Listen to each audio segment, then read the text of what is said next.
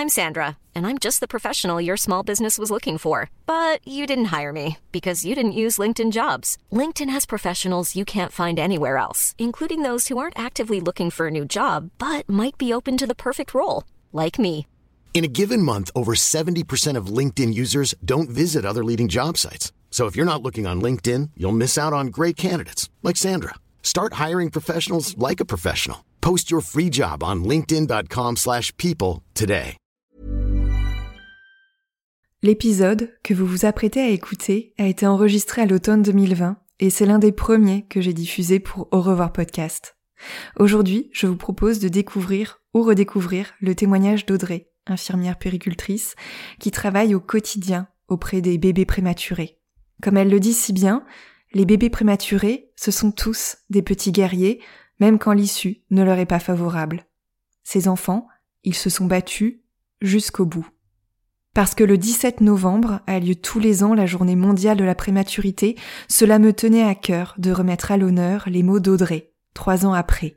Je suis sûre qu'ils vous feront du bien, qu'ils feront du bien à tous les parents endeuillés de ces petits bébés. J'en profite également pour remercier toutes les personnes qui ont soutenu Au revoir podcast en octobre et novembre via la plateforme de financement participatif Tipeee. Un grand merci à Mélanie, Raphaël, Laurence, Julie, Héloïse, Stéphanie, Sophie. Merci à Pauline, Camille, Marie, Cécile. Merci à Lucie, Soline et Xavier. Pour donner un coup de pouce à mon travail et permettre au podcast de continuer son aventure, rendez-vous sur la plateforme de financement participatif Tipeee, T-I-P-E-E-E.com slash au revoir podcast. Je vous mets le lien direct dans la description de cet épisode. Et maintenant, je vous laisse écouter les mots d'Audrey.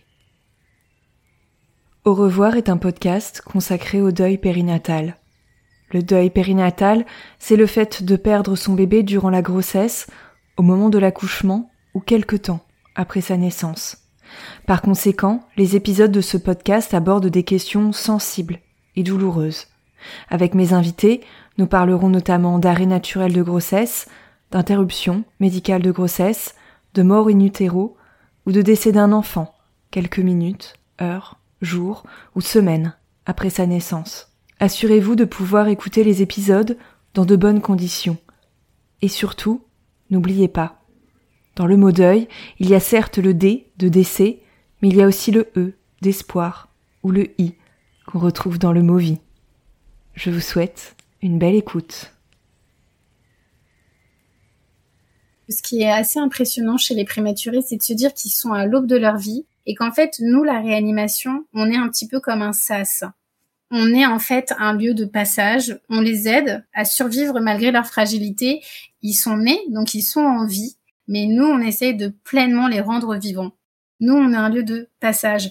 Et je pense que ça a toute son importance parce que ce passage aussi, c'est un petit peu l'idée qu'on retrouve parfois ben, dans les soins palliatifs et dans euh, l'accompagnement quand euh, la situation ne se passe pas comme on l'aurait souhaité pour nous, c'est un petit peu tous des, décourageux, c'est des petits guerriers. Je sais qu'on utilise beaucoup ce terme-là, et c'est vrai que je pense que c'est vraiment approprié pour tous les enfants.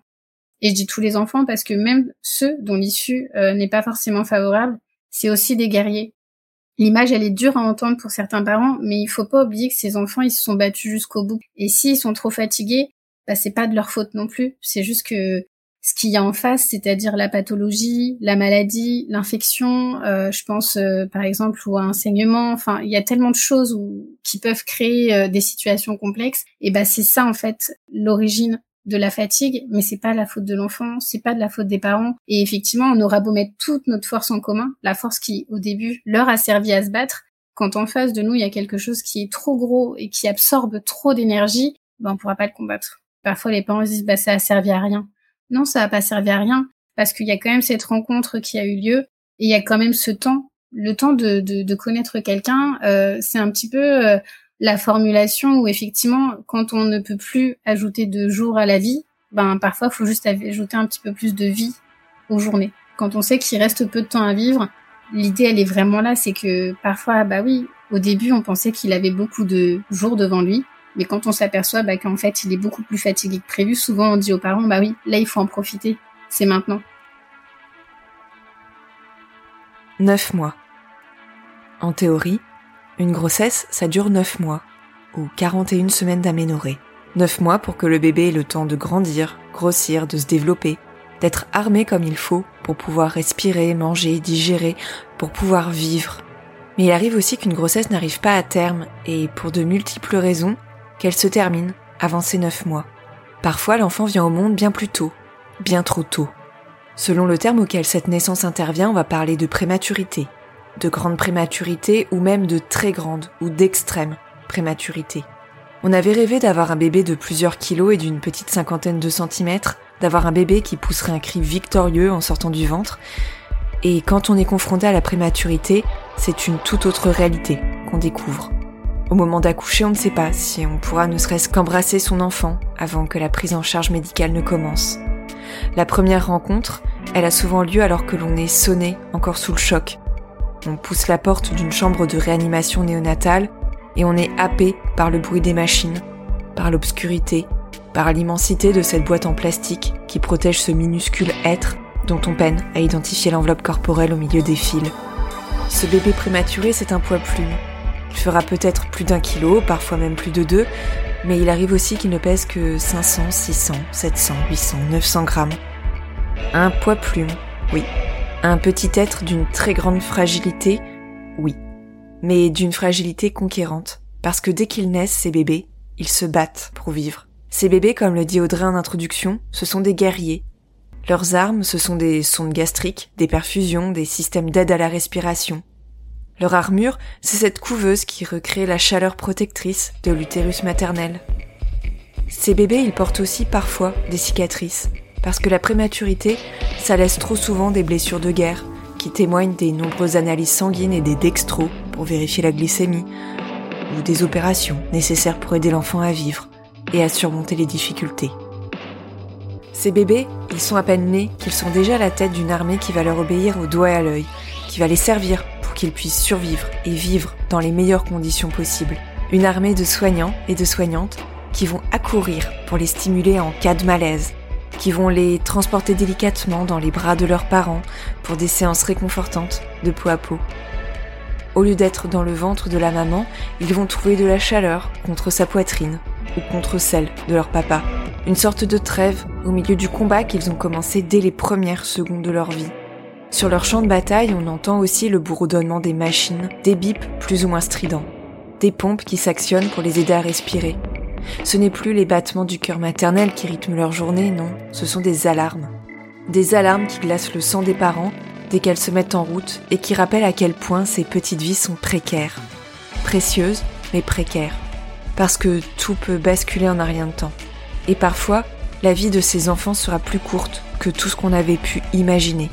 Une vie courte, certes, mais d'une intensité rare. La très grande prématurité, je l'ai connue lorsque mes filles, mes jumelles arc-en-ciel, sont nées en 2019. Je mesure ma chance de les avoir encore avec moi, de les entendre rire, pleurer, crier, parler. Aujourd'hui, j'ai envie de rendre hommage à tous ces bébés qui ont dû se battre pour survivre, mais qui, à peine arrivés sur Terre, ont dû rejoindre les étoiles. Et c'est ça aussi, le deuil périnatal c'est devoir dire au revoir à un enfant né trop tôt, mais qui s'est battu comme jamais pour que ses parents puissent le rencontrer. En ce 17 novembre, journée mondiale dédiée à la prématurité, on va rendre hommage à ces petits guerriers et ces petites guerrières à la force incommensurable en donnant la parole à une personne dont la mission est de les accompagner au début de leur vie et parfois pendant leur vie entière, aussi courte soit-elle. Au revoir podcast, épisode 7. Audrey une puéricultrice face à la prématurité. Dans ce nouvel épisode, c'est la voix d'Audrey que vous allez entendre. Audrey est infirmière puéricultrice depuis 7 ans. Elle aurait pu s'occuper d'enfants de quelques années ou même d'adolescents, mais elle a fait le choix d'exercer dans un service de réanimation néonatale d'un hôpital parisien. Cela signifie qu'Audrey s'occupe de bébés âgés de quelques minutes, de quelques heures ou de quelques jours, qui ont besoin d'une assistance médicale pour, pour vivre, tout simplement. Parmi eux, il y a des enfants nés à terme qui présentent une pathologie ou des complications à la naissance, mais on trouve aussi beaucoup d'enfants nés prématurés, c'est-à-dire avant 37 semaines d'aménorrhée ou 8 mois de grossesse. En choisissant d'exercer dans un service de réanimation néonatale, Audrey a progressivement pris ses marques dans un monde dans lequel un petit être se bat dès sa naissance. Mais il ne se bat pas seul. Dans son combat, il est aidé par ses parents, par des soignants et des soignantes, mais aussi par des machines. Des machines pour respirer, par exemple, comme lorsque l'enfant est intubé ou qu'il a besoin d'un masque à oxygène. Des machines pour s'alimenter aussi. Des machines qui vont capter son rythme cardiaque, sa fréquence respiratoire, le taux d'oxygène présent dans son sang. Et c'est souvent cet aspect qui est marquant dès lors que l'on entre dans une chambre de réanimation. Dans la technicité, je pense qu'il y a le bruit. Le bruit des machines, le bruit des bip bip. On a 50 millions de bip bip différents. Et ce qui est assez incroyable, c'est que je me souviens vraiment de la première fois où j'ai mis mes pieds en réanimation. J'entendais tellement de bruit que je me demandais comment faisaient les dames qui allaient me former, donc c'est-à-dire les infirmières puricultrices, pour m'expliquer comment reconnaître quelle sonnerie. Et maintenant que j'y suis depuis des années, quand il y a une sonnerie et que je vois les parents oh, monter sur, enfin directement sur un stress énorme, souvent je leur dis vous inquiétez pas, vous allez entendre plein de bruit, mais nous on sait les reconnaître parce que c'est vraiment la première chose qui est hyper choquant quand on arrive. On peut entendre des petites bip, bip, bip, mais souvent je leur dis s'il y a quelque chose d'urgent, rassurez-vous, le bip, vous allez tout de suite voir la différence et c'est vrai. Mais je pense que c'est tout ça la technique. C'est les machines, le bruit, les tuyaux. Quand on arrive par exemple dans une chambre et que on a l'impression de voir seulement un petit bout de peau et tellement de fils autour. Déjà là, on se dit ouh, c'est presque, je dirais surnaturel de se dire que au milieu de tout ça, il y a quelqu'un ou un être, en tout cas un petit être, qui essaye de survivre. En France, la prématurité correspond à 50 000 à 60 000 naissances par an, ce qui représente environ 8% des naissances totales. Parmi les nouveau-nés prématurés dont s'occupe Audrey, tous n'ont pas le même statut en fonction du terme auquel ils sont venus au monde. Ainsi, le site internet de l'INSERM, l'Institut national de la santé et de la recherche médicale, rappelle qu'on parle de prématurité moyenne, lorsque la naissance intervient entre 7 et 8 mois de grossesse, et de grande prématurité, lorsque l'enfant naît entre 6 et 7 mois de grossesse. Et si le bébé est pris en charge avant 28 semaines, donc avant 6 mois de grossesse, on parle cette fois-ci de très grande prématurité. Il faut avoir à l'esprit que plus un enfant est prématuré, plus sa vie extra-utérine présente des risques, car ses organes doivent se mettre en route bien plus tôt que prévu et ils ne sont pas encore vraiment prêts à fonctionner correctement. Par exemple, on peut dire que le cerveau des prématurés, et notamment des très grands et grands prématurés, est immature, puisque des étapes essentielles à son développement se produisent entre la 24e semaine et la 32e semaine de grossesse, souligne l'INSERM. En France, les bébés sont admis dès 24 semaines d'aménorrhée en réanimation. C'est dans ce service que l'on va tenter de leur donner les moyens de se battre pour vivre. Toutefois, les techniques utilisées ne sont pas sans risque pour leurs poumons, leur système digestif ou leur cœur et peuvent entraîner des problèmes collatéraux. Ces aléas, couplés à la très grande fragilité de certains enfants, soulèvent bien évidemment des problématiques éthiques et rendent nécessaire une réflexion, des discussions au sein des équipes soignantes afin de ne pas tomber dans un processus de réanimation qui serait complètement déraisonnable. Audrey insiste sur un point. Malgré les avancées médicales en la matière, c'est toujours l'enfant qui, d'une certaine façon, a le dernier mot. C'est lui le chef d'orchestre. Lui qui, au moment de sa naissance, donnera par exemple le feu vert au médecin pour qu'on le réanime. Au contraire, qui dira stop s'il est trop fatigué. En France, on peut réanimer effectivement légalement à partir de 24 semaines sous certaines conditions. Comme ce qu'on dit aux parents, c'est situation dépendante. Pourquoi est-ce que je dis situation dépendante? Parce que ça m'est encore arrivé il y a quatre mois, euh, des jumeaux de 24 semaines qui naissent en salle de naissance. Du coup, on était appelé pour euh, ramener les enfants dans leur couveuse. Donc sur ces jumeaux, euh, vraisemblablement, il en a été discuté avec les parents puisque la maman s'est mise en travail et en plus, cette maman connaît déjà le monde de la prématurité, donc on est déjà sur une famille qui connaît euh, les enjeux de la prématurité. Je dis bien les enjeux parce que je dis pas les mots conséquences, mais on sait que les enjeux entraînent des conséquences. Et donc réanimer à 24 semaines, on sait que c'est pas sans risque. Donc euh, souvent la discussion, quand on a le temps, elle est discutée en amont. Si l'enfant a effectivement d'autres euh, symptomatologies, autres que sa prématurité, c'est-à-dire que, que ça soit de type malformatif ou qu'effectivement il y a un tout petit poids c'est-à-dire euh, si effectivement il pèse, euh, je sais pas, euh, s'il a vraiment un poids inférieur à 500 grammes ou 500 grammes, c'est quand même une des limites où normalement on peut se poser la question si c'est un enfant qui est ce qu'on appelle réanimatoire ou pas. Mais par exemple sur ces 24 semaines, qui sur ces deux enfants de 24 semaines, l'un va avoir entre guillemets la chance de pouvoir vivre pendant 48 heures auprès de ses parents. L'autre malheureusement du coup dès la naissance montrera des signes qui feront que nous ne pourrons pas le réanimer. Donc ça, après, effectivement, malgré les techniques, euh, le pouvoir de vie et de mort n'est pas entre nos mains dès la naissance. Et euh, ça, c'est quand même important de le rappeler parce que parfois, on a beau mettre, je pense, tout notre élan pour réanimer, il arrive qu'on n'y arrive pas. Quand euh, ils sont à 24 semaines, on voit l'adaptation et on adapte la réanimation en salle de naissance parce qu'on peut pas se permettre de faire une réanimation aussi active que sur un bébé à terme sur un enfant qui n'a pas les mêmes capacités respiratoires et qui n'a pas les mêmes chances de survie. Et même pour les parents, parfois il est peut-être préférable de passer un petit peu de temps avec son enfant plutôt que de le voir relié à plein de machines pas pouvoir en profiter. Après, c'est vraiment, je pense, une question de discussion avec les familles parce que certaines sont totalement opposées à la réanimation D'autres sont totalement pro-réanimation et c'est là où du coup l'équipe doit se poser les bonnes questions et se dire ok on fait quel type de réanimation? Parce que nous notre devoir on le sait c'est que tout enfant qui naît viable et qui crie ou qui nous montre que bah on peut le réanimer on va on le fait. Parce que euh, légalement on doit le faire. Maintenant s'il y a situation dépendante euh, il y a euh, ou conflit d'intérêt il va y avoir, je pense que c'est là où il va falloir se poser les bonnes questions à l'instant T et suivant la clinique de l'enfant la plupart du temps. Parce que c'est l'enfant qui va rythmer quand même notre prise en charge même si les parents ont entièrement euh, leur place parmi les discussions, ça reste l'enfant qui va nous dire parce qu'on peut pas aller contre ce que l'enfant est en train de nous montrer devant nous. Ça c'est indéniable.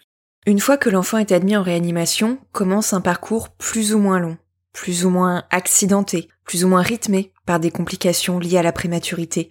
C'est par exemple l'opération du cœur pour refermer le canal artériel qui, sur un bébé né à terme, se referme très généralement seul. C'est l'intervention en urgence pour intuber rapidement un bébé qui fait un malaise parce qu'il a besoin d'oxygène et qu'il n'arrive pas à respirer. Cette longue route à parcourir, elle est aussi rythmée par les soins, les observations, la prise de poids quotidienne, les échographies cérébrales, la pose des capteurs sur une peau encore très fragile. Contrairement à un bébé né à terme, qui serait admis en réanimation, ce petit préma aurait dû encore profiter du calme et de la chaleur du ventre maternel.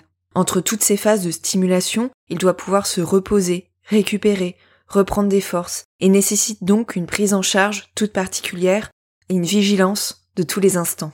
Il faut bien avoir à l'idée que comme l'enfant n'a pas terminé son développement dans son intégralité, on se replace dans euh, la symbiose de se dire cet incubateur euh, s'apparente effectivement euh, au monde utérin, mais faut s'imaginer que pour cet enfant, on sait que c'est très violent. Il vient d'être arraché à un milieu qui était très chaud, dans lequel il baignait dans un liquide.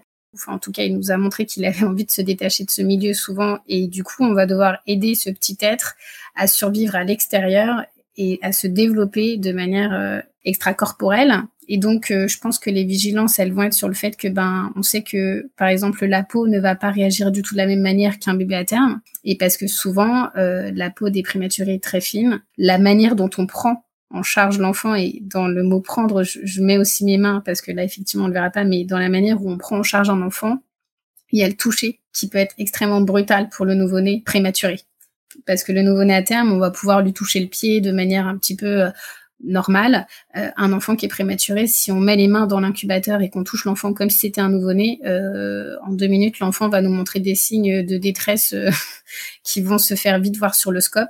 Donc le scope, c'est ce qui enregistre tous les paramètres vitaux, le cœur, la saturation de l'enfant, pour nous montrer qu'effectivement, il est en train de bien tolérer ce qu'on est en train de lui faire comme geste. Donc disons que je pense que les surveillances, elles vont être accrues on a euh, cette approche de se dire, on connaît les conséquences de la prématurité, on va pouvoir surveiller l'enfant sur tout ce qu'on imagine qui pourrait se produire, euh, parce qu'on sait que les organes viennent de se mettre en route beaucoup trop tôt. Donc de toute manière, il va falloir euh, bien surveiller ces organes, parce que ben, on sait que notamment le système digestif prend beaucoup de temps à se mettre en place et que du coup c'est quelque chose qui peut être brutal pour les enfants prématurés. On sait qu'au niveau cardiaque, il y a cette histoire de canal artériel, donc ce petit orifice qui ne se ferme pas souvent du tout chez les prématurés. Et donc parfois faut aller, faut, faut, faut aider ce canal à se fermer parce que c'est quelque chose qui peut être délétère euh, pour que l'enfant puisse respirer par lui-même et qui peut aussi produire d'autres répercussions sur le corps. Bon, là on n'est pas sur euh, la médecine donc peu importe,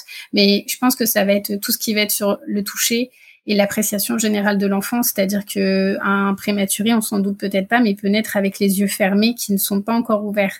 C'est-à-dire qu'il va pas falloir forcer l'ouverture des yeux parce que ses yeux sont encore collés parce qu'il est trop petit et que ben le développement fait que ben ses yeux ne, ne sont pas encore bien décollé au niveau de la peau. Et donc, il va falloir euh, pouvoir euh, expliquer ça aussi aux parents parce que je me mets à la place des parents quand ils découvrent un petit être dont on a tous fait effectivement une image un petit peu rêvée pendant la grossesse et le choc de l'image d'un petit être comme ça dans un incubateur. Donc, c'est très, très, très impressionnant.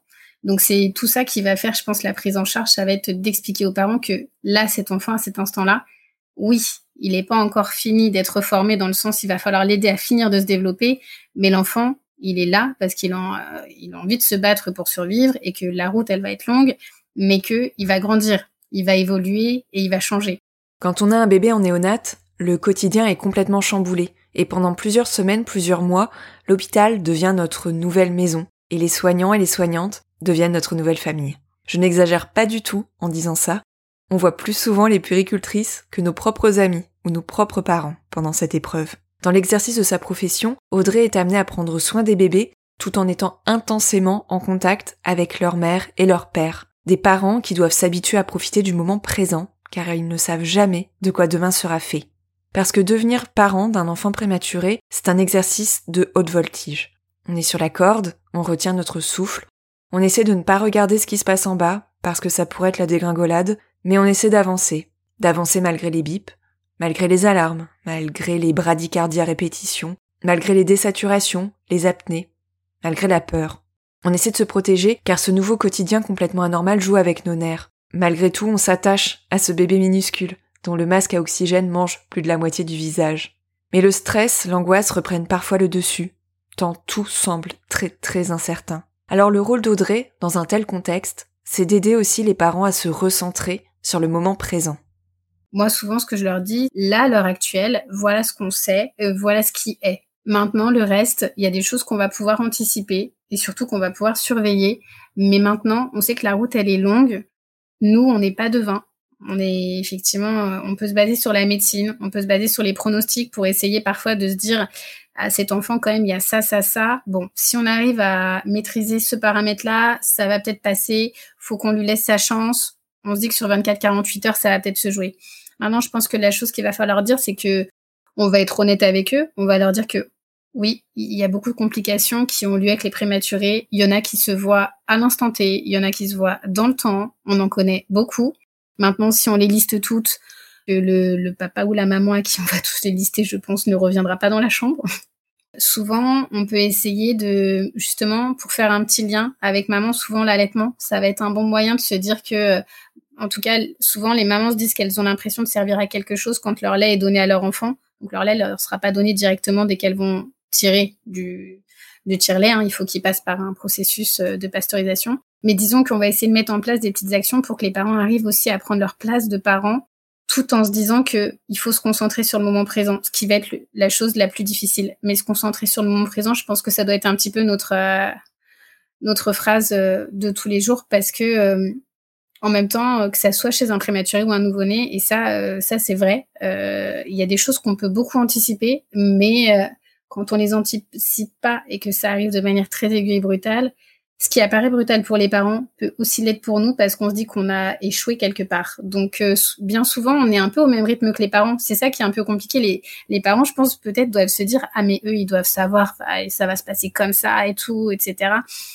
Non, on ne sait pas tout. Il y a des choses qu'on sait et il y a des choses que on va sélectionner les informations qu'on va dire parce qu'il y a des informations où tant qu'on se donne pas le temps nécessaire, elles serviront à rien. Je les invite à toucher leur enfant pour qu'ils se rendent compte que là maintenant à l'instant T, il est là parce que c'est très très important, très impressionnant, mais très important pour la maman comme pour le papa, parce que le papa dans cette euh, phase-là aussi a une place aussi que parfois on oublie, qui est compliquée, qui il faut vraiment le ramener dans cette triade de papa, maman, l'enfant, avec du coup le soignant qui est derrière et qui essaye de faire cette liaison, mais qui est compliquée aussi parce que ben papa et maman ils s'attendaient pas à avoir un, petit être euh, aussi fragile pour eux, c'est vraiment le mot qui revient, alors que nous, on le trouve très fort parce qu'on se dit, mais attends, s'il est déjà là, c'est qu'il est super fort, il a envie de se battre, etc.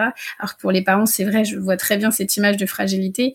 Donc ça va être d'appréhender, je pense, cette image de fragilité et de leur montrer euh, à quel point la force que eux vont lui donner à leur enfant, c'est ce qui va lui permettre de bien se développer aussi. Les amener à profiter de chaque moment, parce qu'on sait pas de quoi demain sera fait, et ni même de l'heure, parce que en deux ou trois heures, un enfant peut se dégrader euh, ou s'améliorer de manière absolument spectaculaire ou euh, à contrario effectivement se dégrader de manière assez euh, violente. Ça, c'est les aléas de la réanimation et ça, c'est quelque chose où même si on est préparé, ce sera l'évaluation, la réadaptation et parfois l'enfant il sera trop fatigué et on aura beau faire tout ce qu'on peut et tout ce qu'on a envie de faire, euh, l'enfant s'il décide de plus répondre à ce qu'on lui donne, ben on aura tout fait. Quand on travaille en réanimation néonatale, on accompagne les enfants à survivre puis à vivre. On accompagne les parents, on les épaule dans les bons moments, on leur montre les gestes pour changer la couche du bébé, pour l'installer en peau à peau. Mais on les accompagne aussi dans les difficultés et dans les moments plus compliqués. Beaucoup plus compliqués. Car naître prématuré, c'est devoir surmonter des problèmes immensément grands. En tant que parent, je me suis sentie toute petite face aux difficultés que mes filles ont dû surmonter. Je me suis sentie minuscule à leur naissance, et encore plus minuscule lorsque plusieurs semaines après, l'une d'elles a vu son pronostic vital de nouveau engagé. Audrey le dit elle-même, il existe malgré tout des petits miracles.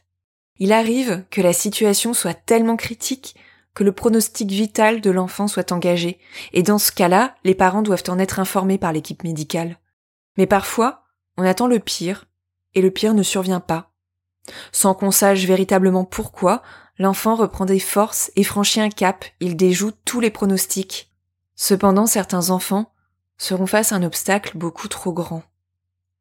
Et lorsque l'enfant n'arrive plus du tout à se battre, eh bien dans ces moments-là, il faut encore et toujours l'accompagner. L'accompagner dans cette fin de vie, cette fois-ci. Audrey, en tant que puéricultrice, m'a expliqué comment elle percevait les choses à partir du moment où les bébés entrent dans une phase qu'on appelle de soins palliatifs. Autrement dit, des soins destinés à soulager la douleur du bébé et non plus à le guérir. J'aime pas en fait associer le mot accompagnement en soins palliatifs avec le mot donner la mort. Ce mélange et ce nœud qui se crée entre ces deux choses qui pour moi sont pas du tout pareilles parce que on ne donne pas la mort à un enfant, absolument jamais, mais vraiment inconcevablement jamais. Euh, maintenant, on accompagne un enfant à ne pas souffrir, et je pense que c'est là toute la justesse de la chose et la différence. Quand on crée un accompagnement, je dirais que ça passe déjà par euh, le choc de, l'annonce. On leur explique que nous sommes au bout du bout de tout ce qu'on a pu essayer de faire. En fait, ce qui est assez important, c'est que je pense que les parents comprennent qu'on a tout essayé. Parce que parfois, les parents pensent qu'on n'a pas tout essayé. Et quand il y a ce juste, même un soupçon de doute ou de méfiance, l'accompagnement, sait qu'il va pas être optimal derrière. Donc déjà, il va falloir effacer tous leurs doutes.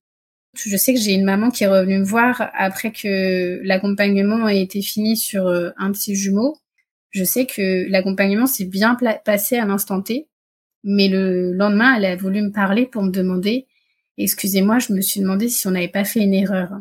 Et en fait, euh, j'étais presque abasourdie parce que je pensais que tout s'était bien passé et je me suis dit, ah, il faut peut-être que quelqu'un lui réexplique pourquoi est-ce que cette décision a été prise et pourquoi ça s'est passé comme ça. Et en fait, c'est, je pense, c'est parfois dans les réexplications, alors sans sombrer dans l'extrême, bien sûr, auquel on essaie de chercher des nœuds, euh, de se dire ah oui, mais peut-être que si j'avais fait ça, parfois, euh, même nous, il y a des choses qu'on n'explique pas. Mais je pense que, par exemple, cette, euh, cette fois-là, cette, cette maman, elle avait besoin qu'on lui réexplique. Donc le médecin, je suis allée le chercher. Il a repris 25 minutes. Il lui a tout réexpliqué. Ben à la fin, elle était toujours aussi triste, mais je pense qu'elle était juste un peu plus soulagée de se dire, ok, je ne les ai, pas laissés tuer mon enfant parce que je pense que c'est clairement ce dont elle avait peur et c'est ce qu'elle m'a dit à l'après. J'ai peur que vous ayez tué mon enfant. Non, déjà on ne tue pas on ne donne pas la mort, on ne tue pas. On accompagne sur une absence de souffrance, enfin sur vraiment une un soulagement de souffrance dû à une pathologie ou dû à une maladie. Notre idée des soins palliatifs, ça va être de se dire que on va plus faire de gestes intrusifs sur l'enfant. On ne va plus aller lui faire des prélèvements sanguins. On va le laisser profiter de ses parents, de sa famille. Et pour ça, notre seule idée, c'est le mot confort. Faut que l'enfant soit confortable. Il faut pas qu'il y ait de souffrance. Faut pas qu'il y ait de souffrance parce qu'en plus, si on voit que l'enfant même, je sais pas, grimace, nous montre des signes d'inconfort, on sait que les parents vont être dans une détresse horrible, nous aussi. Une temporalité qui serait correcte, c'est de se dire qu'après l'annonce, les parents prennent le temps nécessaire pour profiter de leur enfant, faire rencontrer euh, à leur entourage pour ceux qui le désirent, il y a cette petite euh, part qui est un petit peu compliquée parce que dire au revoir, pour certains parents, c'est renoncer, alors que nous, on leur dit que justement, c'est accepter que leur enfant ne puisse plus n'ait plus la force de se battre. Je pense que cette dimension, quand notre accompagnement il est réussi et quand justement le temps est vraiment donné comme il faut, c'est quand euh, les parents arrivent à dire à leur enfant tu peux partir, c'est bon, tu t'es assez battu. J'entends parfois des parents dire ça à leur, petit enfant qui est dans leurs bras.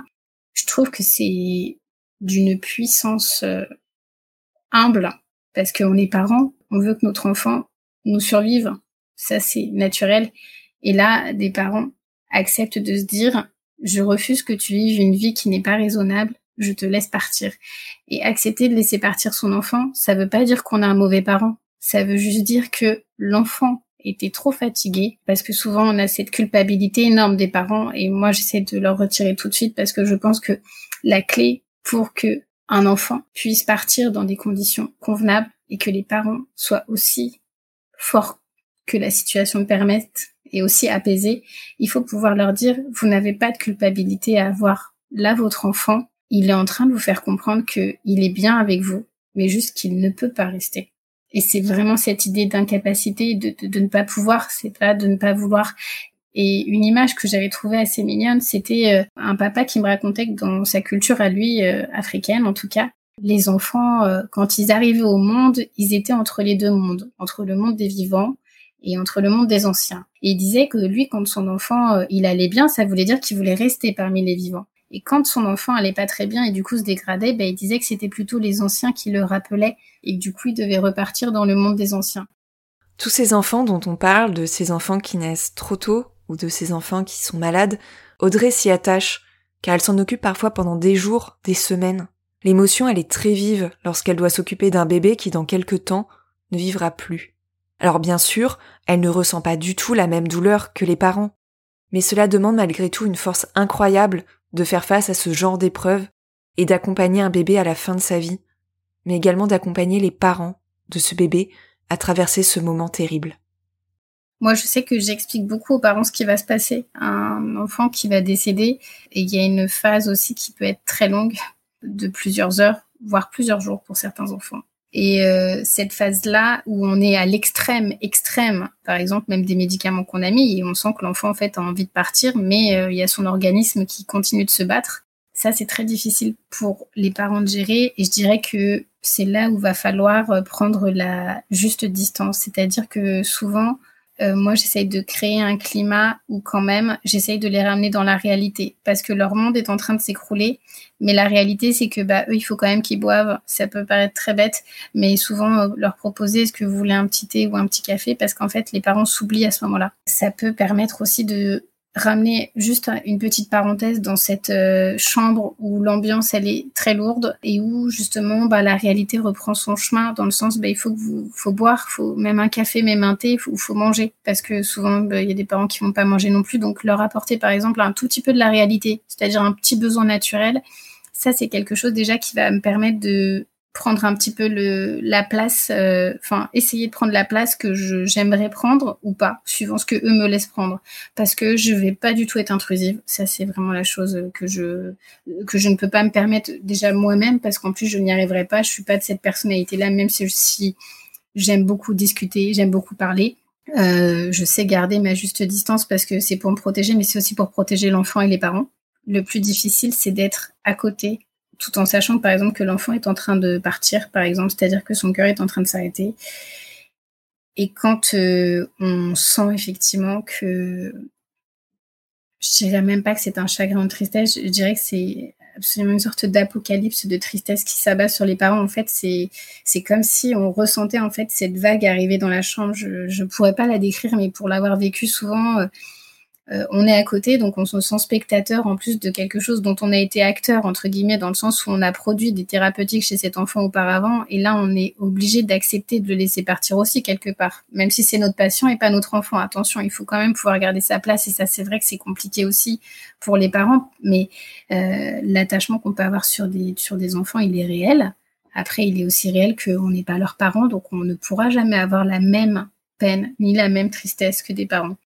Mais c'est vrai que quand un jour la maman m'avait demandé vous ne pleurez jamais, la question m'avait paru tellement mignonne et en même temps un petit peu naïve parce que je m'étais dit je sais pas ce qu'elle voudrait entendre. Et en fait du coup je lui avais répondu vraiment très naïvement aussi. Ben est-ce que ça vous aurait aider à vous sentir mieux? Elle m'a dit non, mais je me demandais.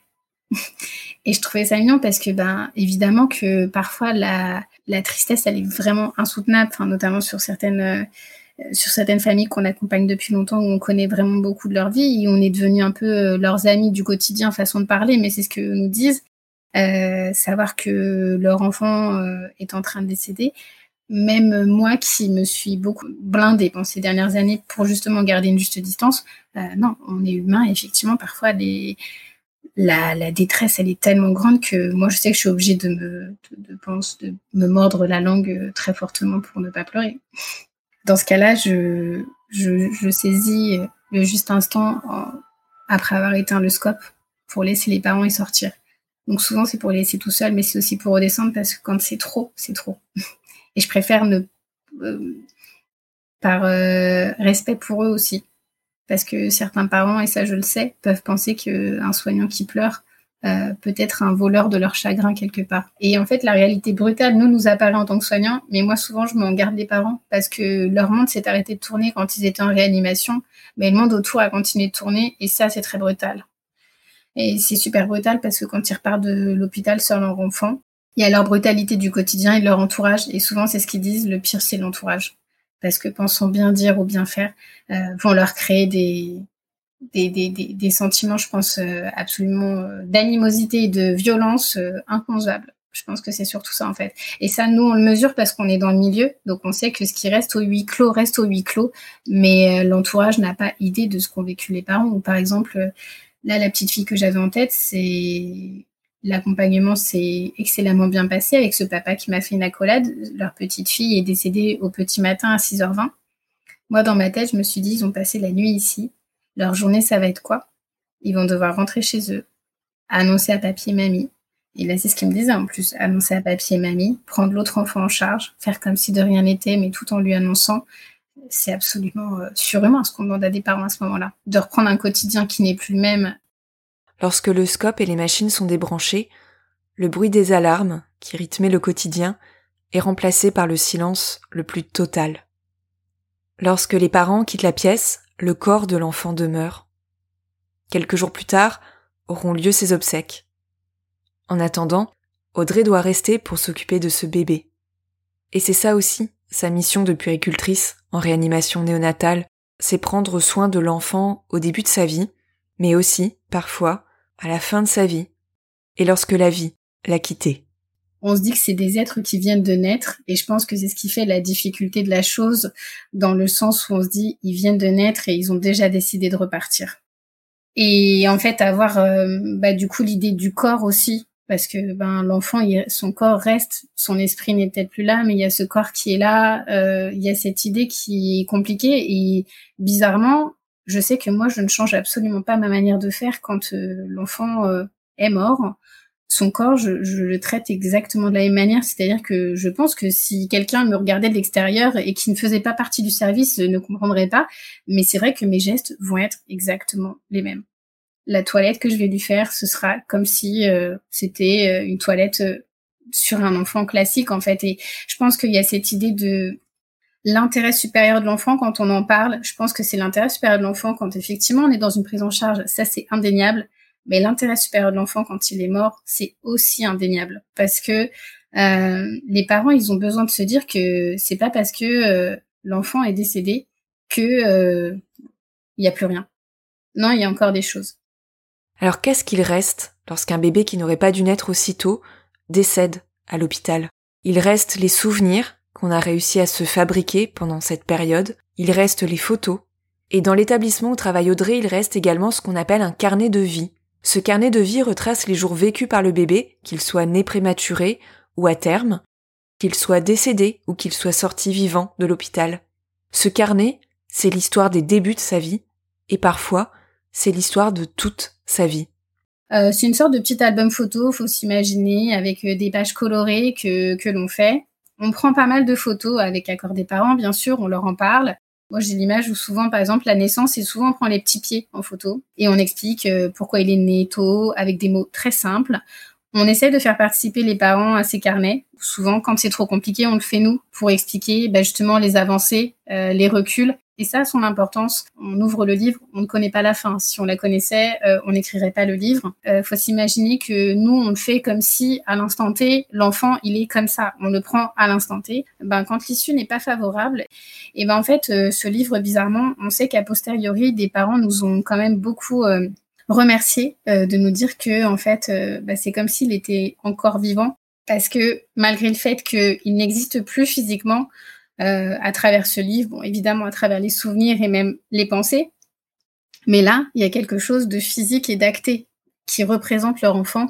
Et euh, bah, parfois, ça aide à surmonter le deuil justement euh, de la perte d'un enfant, tout comme ça peut aussi aider des enfants plus tard qui ont grandi avec des handicaps ou des difficultés à comprendre ce qui s'est passé quand ils étaient petits euh, donc c'est vrai que là, en parler comme ça, ça peut paraître anodin, mais je sais que la force de ce carnet, en fait, elle est bien plus importante que euh, un simple bout de papier avec une photo et de l'écriture dessus. Parce que cet enfant, il existe et il a existé et il existera toujours. Parce que après, c'est une question de faire continuer et perpétuer en fait le souvenir. Et du coup, le carnet de vie, parfois, ça acte ça. Et du coup, la maman, justement, qui un jour m'avait demandé si, on avait fait une erreur le lendemain, elle, son carnet de vie était plutôt rempli pour un petit, euh, un petit bout de chou qui était resté avec nous que deux semaines. Et ben, euh, la dernière fois, elle m'a envoyé une photo de sa petite famille en entier, avec un autre enfant qu'elle a fait depuis, avec le carnet de vie euh, euh, sur la photo. Et je trouvais que c'était exactement ça, c'est-à-dire que il était matérialisé par ce livre et ça peut paraître dérisoire, mais je pense que la force et la puissance qu'on met dans un écrit parfois, elle est tellement importante pour des parents. Cet enfant, il est peut-être mort parce que c'est le mot, mais il continue d'exister. C'est pas parce qu'un enfant meurt qu'on l'oublie, euh, et c'est pas parce qu'un enfant il décède qu'on ne peut plus en parler. Parce que cet enfant, il existe toujours. Selon l'association SOS Préma, un bébé naît prématuré toutes les 8 minutes. Alors si on fait le calcul, on peut dire que 5 ou 6 bébés prématurés sont nés pendant que vous avez écouté cet épisode. Parmi eux, certains croiseront peut-être la route d'Audrey et de ses collègues. Comme je le disais en introduction, je souhaitais ici rendre hommage à tous ces bébés qui sont nés trop tôt et qui sont aussi partis trop tôt.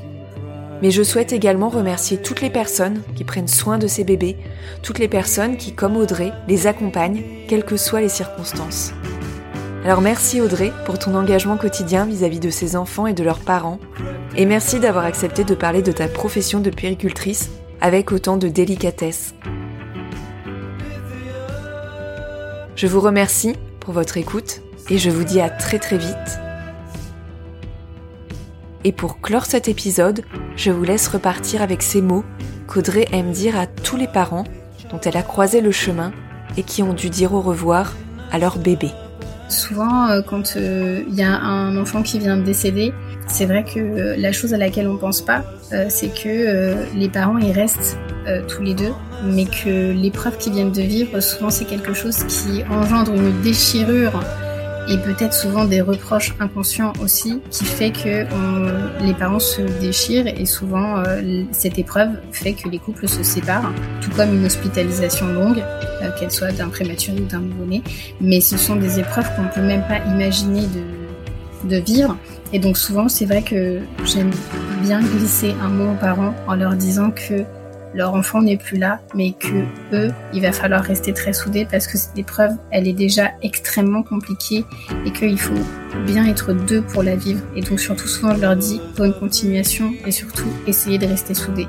Je pense que à ce moment-là, on ne peut pas être à leur place, mais il y a tellement de choses qui se jouent à l'intérieur de leur inconscient, dans leur esprit. Alors parfois, on va avoir le papa qui va avoir oui, je vais bien m'occuper de ma femme, et du coup, souvent, je lui dis oui, mais il faut aussi vous occuper de vous parce que cet esprit protecteur, il est là, mais il faut pouvoir s'occuper des deux pour pouvoir justement avancer ensemble. Et quand après, on revoit des parents qui nous envoient des petites cartes en nous disant qu'ils ont eu un nouvel enfant, moi je pense que ça pour le coup c'est une très jolie victoire aussi parce que ça veut dire qu'ils ont réussi à continuer de construire. Pas reconstruire mais continuer de construire.